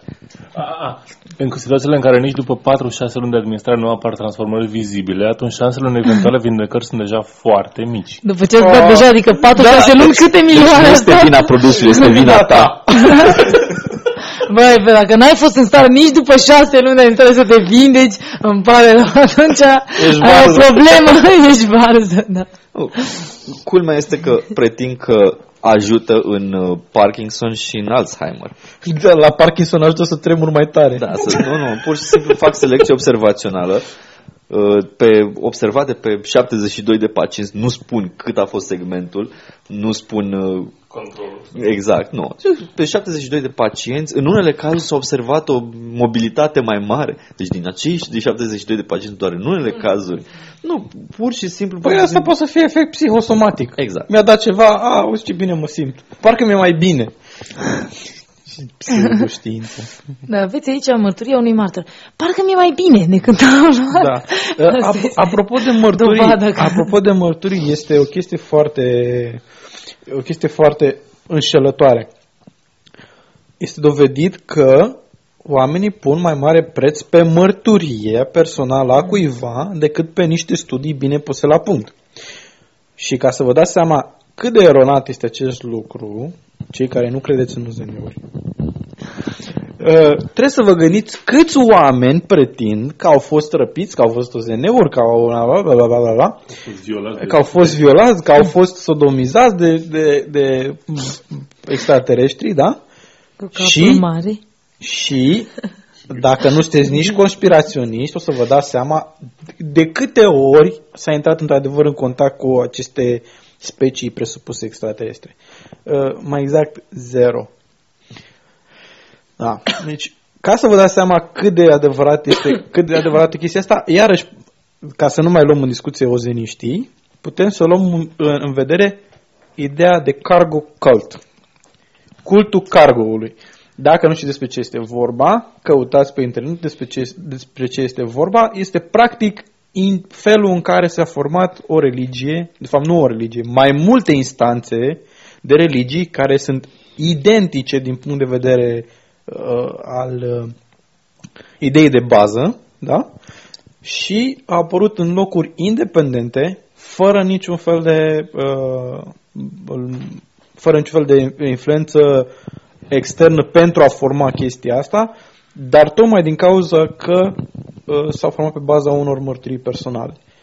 Iar, în esență, nu dau prea multe detalii ca să vă strânesc interesul și să căutați singur ce înseamnă cargo cult. În esență, practic, s-a întâmplat că s-a format o religie dintr-un fapt banal care a fost interpretat greșit de niște oameni needucați. Pe baza unor mărturii. Da. Ca și câte altele de altfel, dintre cele mai comune, da. De fapt. Da. Ok. Mai sunt ceva? A, vreau să adaug ce, ce susțin cei de la Olympic S T E M X L. Cred că n-ar trebui să ne mai repetăm foarte mult numele, numai pentru... Dar de fapt nu cred că suntem așa popular să le facem reclamă. Uh, Oricum le facem nu, nu cred că le facem reclamă. Da, deci folosind Olimpicul s-a împot, în cazul pacienților bolnavi de Alzheimer s-a îmbunătățit capacitățile cerebrale în cazul multor bolnavi. Se poate discuta mai mult cu ei. Lipsa lor de, lipsa lor de memorie se ameliorează. La câțiva pacienți s-a remarcat îmbunătățirea orientării spațiu-temporale. Spațiu-temporale? Da, nu știu. Practic, A, știau, bine, probabil că sunt mai conștienți sunt, unde sunt și de cât și în ce acolo. Timp sunt, exact. Da. Nu suntem în evul mediu. Da. Da. Deci e, câțiva, unii, mulți pacienți. Da. Cam asta e, da. Cam, da, da, la, la câțiva pacienți, dintre unii mulți, care nu se știe exact câți, facem o selecție observațională și spunem că mmm, ce bine le din cauza unui efect psihosomatic și îl punem pe spatele întrebarea unui preparat. Vieții pacienți de Alzheimer au plătit pentru tratamentul ăsta sau nu? Că... Uh, nu-și amintesc. Chiar... De câte ori au plătit? Este întrebarea. Pentru vădus! Iar pacienții, iar pacienții de Parkinson au dat cu mâna tremurând de bani. Nu prea le venea să scoată duțe din buzunar. Nu din cauza bolii, ci chiar din cauza că nu prea le venea să dea o sumă.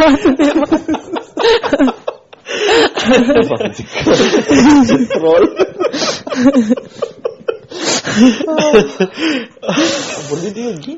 N-am vorbit. Nu, dar e surpriză de final. Da, e surpriză de final. Cam atât despre acest subiect. Despre acest subiect.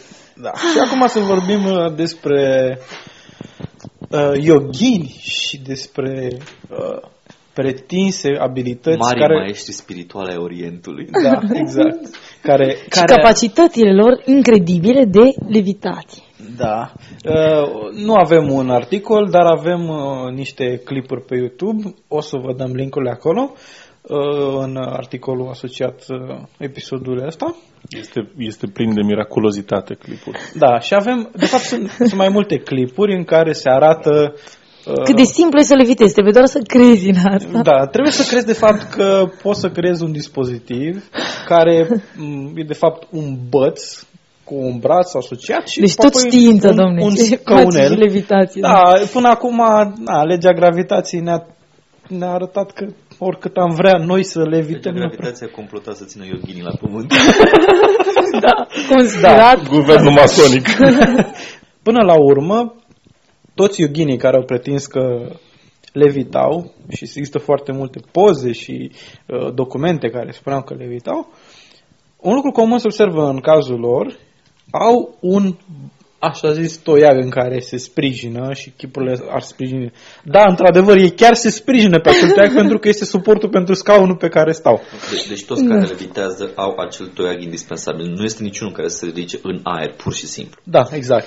Și apare încă din cele mai vechi timpuri, adică apare ilustrații ale scăunelului, acele dispozitiv special pe care îl foloseau. Bine, nu apare ilustrațiile scăunelului, e păstrat ca un secret, e pur și simplu unul care chipurile stă într-un toiag suspendat și alul îl ține așa numai probabil ca să se, chipurile, ca să se echilibreze, să nu se răstoane sau ceva. Probabil ținea în cură că s-ar duce în afară. Da, foarte departe. Da, da, îl ține ca să-l ține ancorat. Așa. Bine zis în pământ. Da, da, un alt clip dintre cele la care facem referire la subiectul despre levitație este un clip care arată foarte simplu cum se face, cum se poate falsifica chestia asta cu uh, manipularea, manipularea imaginilor în After Effects. Pur și simplu uh, o imagine obișnuită, un clip foarte simplu, este manipulat în After Effects ca să apară senzația că levitează. Pentru cei care sunt un piculeț mai atenți, ar, o să poată să observe că umbra uh, celui care e, se ridică, celui filmat, rămâne suspicios de aproape... Rămâne, rămâne la fel, la fel de concentrată ca și cum o pic da. ar fi la pământ. Da, exact. Nu, nu se, nu-și face dispersie. Da, nu-și face dispersie și nici nu migrează, să zicem, da. Pentru că în cazul în care ai o sursă de lumină care nu vine fix de deasupra, umbra trebuie să migreze într-o oarecare direcție. Exact. Nu se observă da. mișcarea. Da, da, nu se vede mișcarea. Cred că mai sunt și alte clipuri. La un moment dat este, cred că avem și un clip uh, despre raportul de-a dreptul nesincer al lui Fox News. Fox News, Fox News. Da, Fox News, care este Fox News, da, de la fals, în care practic se arată cu, bai, doamne, un uh, maestru yoghin, yoghin, da, un maestru yoghin care e de origine europeană, vine și levitează în fața Casei Albe în semn de protest ca să nu știu ce. Uh, și uh, ipocrizia și nesimțirea celor de la Fox News este foarte clară, pentru că la sfârșit se arată că avea un se arată niște imagini care a, iau un scurt interviu Eugenului cu pricina. În timp ce levitează. Nu, nu, nu. Ah. Nu, este în picioare, tocmai asta, de asta spun că e, de asta spun că e ipocrită poziția lor, pentru că se vede foarte clar că la sfârșit el stătea în picioare când iau interviu și automat ei au văzut toată chestia, tot suportul, tot scăunelul și așa mai departe, dar nu au raportat acest lucru și au lăsat practic imaginea așa cum erau și au lăsat la montaj impresia că într-adevăr l-a levitat, pentru a induce în eroare tocmai publicul.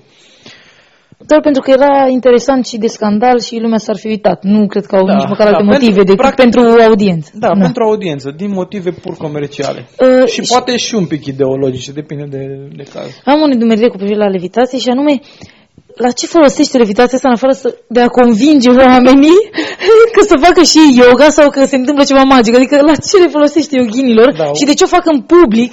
Adică ce asta? Doar că poți zbura înseamnă că yoga e super tare. Adică, este un fel de apel la autoritate. Da.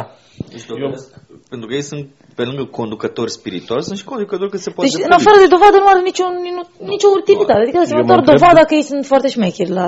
Mă întreb de ce nu, nu merge niciun yoghin levitând la piață, exact, considerând burând, că da. dacă merge pe jos se murdărește, își murdărește hainele. Deci, se... Yoghinii când levitează în balon cu heliu, dacă nu sunt ancorați, da, da, n-au cum. Da. Și uh, legat de chestia asta cu de ce, ce scop are a avea, dacă presupunem că cineva, presupunem prin absurd că cineva chiar are abilitatea să leviteze. Apropo, unul dintre filmulețe este de dreptul hilar, cu o școală în care unii chipurile învață să leviteze și ei de fapt țopăie și pe niște saltele, deci e de dreptul sublim, cum să vă spun. O să vedeți. Da, la și cum... învață ca să, le, să leviteze ca să arate da. și altor oameni mai departe că ei pot să leviteze. Nu e nicio nu, altă... Nu, nu, nu, nu. Ei adică spun că scopul final este ca să ajungi să levitezi Să și, asta să fie, și asta să fie un, uh, un semn de autoritate și un semnal divin că trebuie să se oprească războaiele în lume și conflicte și așa mai departe. Ok, sunt de acord cu scopul lor să arate că e bine să oprească războaiele. Da, de acord. Da, dar metoda este da. metoda de dreptul stupid. Da. Da, și uh, uh, nu știu, poate puțin suspect, dar niciunul dintre ce învățăcei care învață să treacă să, să le viteze, niciunul a trecut de stagiul unu acel de, de a țopăi. Dar nu revenim înapoi. Da, da, da. Nu am rămas niciunul suspendat. După o secundă. David da. Blaine a levitat. Da. David Blaine s-a urcat și pe peretele unei clădiri. Deci a mers așa. Deci peretele era vertical și el a mers ca practic alineat la orizontală. Da. Da. Deci, cu baston a ajutat. Ăla nu poți fa un, un iughin de-asta de ață să te plimbi cu el. Ca pe balonul cu Heliu. Frumos ar spune câteva uh, cuvinte înțelepte. Da. Fii, fii așa cum vrei să vezi lumea. Schimbă lumea din interiorul tău. Nu, ideea, ideea de... Ideea... Un iughin. Un balon albastru. Da.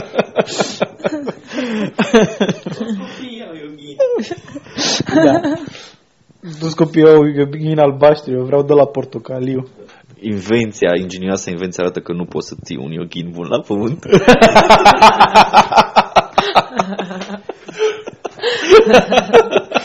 Dar poți să-l pui la pământ dacă vii din lateral și îl împingi.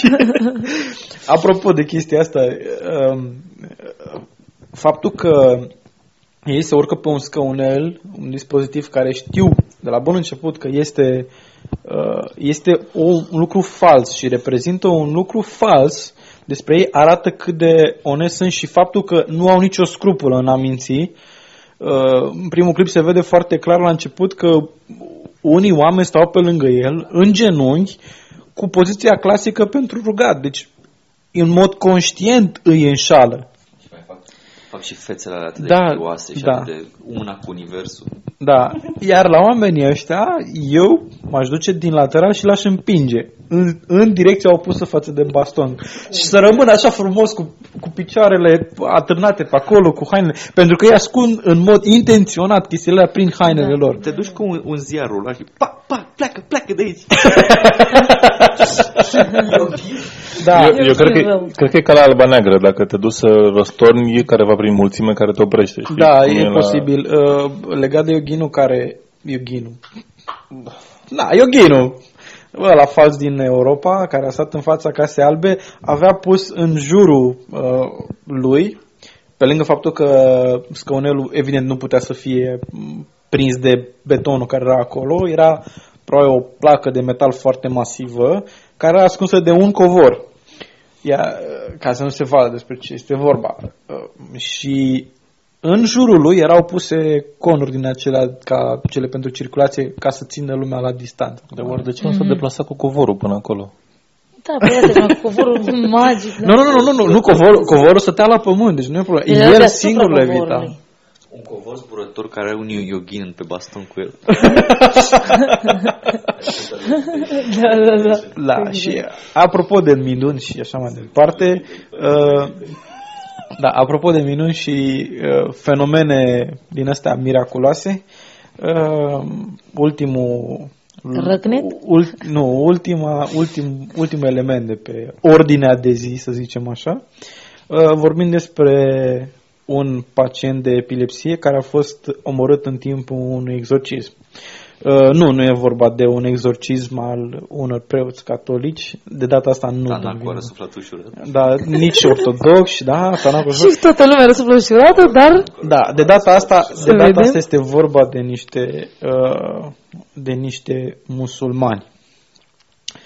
Uh, se întâmplă, toate lucrurile s-au întâmplat în uh, Pakistan. Acel, acea oază de înțelepciune a lumii și toleranță religioasă. uh, un articol din data de, nou, de douăzeci și unu noiembrie anul acesta uh, și se spune foarte simplu că o familie care locuiește în o anumită zonă dintr-un anumit uh, loc, Gula Mustafa, ceva de genul ăsta, Bun, au înregistrat la un moment dat, poliția din zona respectivă a înregistrat cazul unei crime, dar cazul a fost retras în ziua de vineri, cel care a semnalat cazul. Cazul a fost semnalat de către Amir Kadri, sper că pronunț bine, fratele celui decedat, care ulterior a retras na, să zic, plângerea, spunând că, de fapt, a vrut să consulte un avocat înainte să continue cu cazul. Evident că omul s-a temut pentru propria siguranță, pentru că unchiul lui, Akbar, i-a spus că e posibil ca, din cauza că, din cauza că unchiul lui Akbar a adus un exorcist, Gualam, nu, Gula Mustafa, de fapt, witch doctor, niciun fel de vrăjitor, ceva de genul ăsta, cu o zi înainte să, să sufere, na, decedatul să sufere diverse atacuri de epilepsie.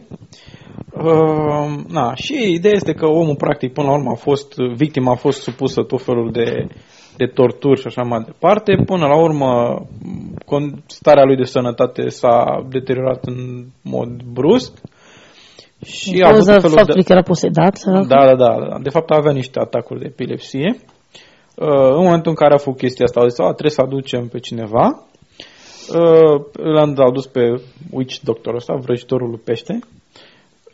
Și na, până la urmă a ajuns să îi bage în el tot felul de țepe, țepușe în el. Da. Se face la orice bolnav de epilepsie. A luat țeapă. Da. Cinismul tău este, este de drept înălțător. Stem și celule stem. Da, da. Așa. A început să, evident, a leșinat, a început să sângereze, nu știu ce. Din cauza că diavolul nu-i dădea pace în da, da, niciun da, da, fel. Da. De fapt, cred că erau mai degrabă țepele trecute prin el. Um, și până la urmă, în spiritul tradiției islamice, mortul este îngropat în acea zi în care moare. Uh, iar uh, un prieten de-al decedatului, uh, Javed Sagar Baba, oricum nu este important cine, a spus că el a spălat corpul și se vedea foarte clar că avea urme de tortură pe el și erau foarte vizibile și a spus că a sângerat pe nas și erau pete de sânge în zona nasului. Evident, urmele de țepe și așa mai departe, e foarte clar că a fost torturat și cauza morții evident nu a fost posedarea, ci foarte clar. Mie nu mai pot să faci exorcizare în ziua de azi fără să fii acuzat de crimă. Extraordinar. Pur și simplu. La ce s-a ajuns? Ce, la ce s-a ajuns? Vieți oameni posedați nu mai pot fi salvați. Nu a fost acuzat de crimă, pentru că a fost clar o exorcizare. Da. Uh, ideea este că vrăjitorul s-a ascuns după ce, după ce s-a întâmplat acest incident. Deci, evident că a luat o razna lucrurile, deci a fugind intrat, de responsabilitate. A scos demolul, dar a intrat în el. Da, și-a fugit, da. Uh, și când a încercat să, când, uh, na, ziarul despre care se raportează a încercat să-l contacteze pe soția lui Asif, așa, da, în cele din urmă, vrăjitorul a fugit, uh, iar contactul cu persoanele implicate este aproape imposibil. A, s-a, s-a, s-a, s-a făcut dreptate. Nu, nu s-a făcut. S-a făcut, da, da. Plângerea a fost retrasă. Da. De fapt, ăla e ok să duce și înfinge țepe în alții acum. Ce nu înțeleg eu, de ce le înfinge atât de rău încât să-l omoare? Dacă el oricum știe că face o mare farsă, măcar de ce nu-și păzește spinarea în timpul ăsta? Adică problema este... chiar crede că face exorcizare? Da, problema, e, cred că problema este că... Și cred că așa trebuie. Da. Cei care sunt afectați sau cei care se duc la... la vrăjitori de genul ăsta să fie exorcizați sau familiile celor care sunt duși la așa, chiar cred că soluția este exorcizarea, pentru că are demon, pentru că vorbește nu știu cum, pentru că se comportă anormal. Și pentru că ei sunt ignoranți, de fapt, în primul rând. Evident, dar, dar ei cred cu adevărat asta și e normal că cel care face exorcismul presupun că și el crede. Știu, dar n-ar, deci n-ar putea să facă ritual mai puțin violent, agresiv, să nu păi îi facă tot. Asta e problema. Asta e. Deci de chiar cred că... cu orice preț. Pentru cei care urmăresc Supernatural, uh, acolo dacă își poseda prea mult, uh, oricum corpul nu-și va, nu-și va reveni, deci mori. Așa că măcar scos demonul și... Și moare liniștit omul și ajunge în rai decât să... Da, da, da, pentru că... Apropo de chestia asta și, cu, și legătura cu epilepsia, um, au fost recent niște știri și despre Biserica Catolică și echipa ei de exorcizatori care este în... Da, da, echipa lor de exorcizatori care are, e din ce în ce mai mică, și încercau să facă ceva cursuri, iar la cursurile erau învățați pentru, să zicem, în, așa, ca un lucru de lăudat în cazul lor, să încerci să facă diferența între da, boală, epilepsie de cele mai multe ori și, da, am citit articolul. și, am citit, și, și, și posedare reală, care, care de fapt nu există, dar na, să presupunem că e o chestie de... de O treaptă... mare lucru să inveți da, asta. Da, e un mare lucru, da, e o chestie, o treaptă etică suplimentară, dar poate să fie și o metodă de a scăpa. Dom'le, noi am verificat, a fost, a fost ok. Cu asta am încheiat pentru ziua și de astăzi. Că... Ok. Vrei? Vrei să spunem? În caz că se dovedește a fi boală și nu posesie, să-i dea suplimentul alimentar pe bază ce nu este. Exact. De la, de la cu celule STEM să pună acolo vindecă posedarea demonică. Posedarea, aia mai lipsea, da. Da. De ce nu? Adică e foarte comună. E okay, comună, bun. Da, exact. De ce uh, cam atât pentru astăzi. A fost Sceptici în România cu Edi, Oana Maria, Ovidiu și Andrei.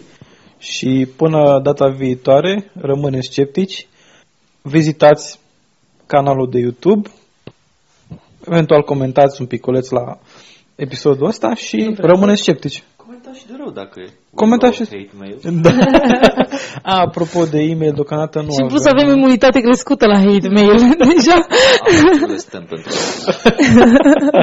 Iar eu am fost exorcizat contra... exorcizat cu celule STEM. Exorcizat cu celule STEM. Împotriva da. hate mail. Bine, la revedere, la reauzire, de fapt. Până data viitoare, a fost Sceptici în România.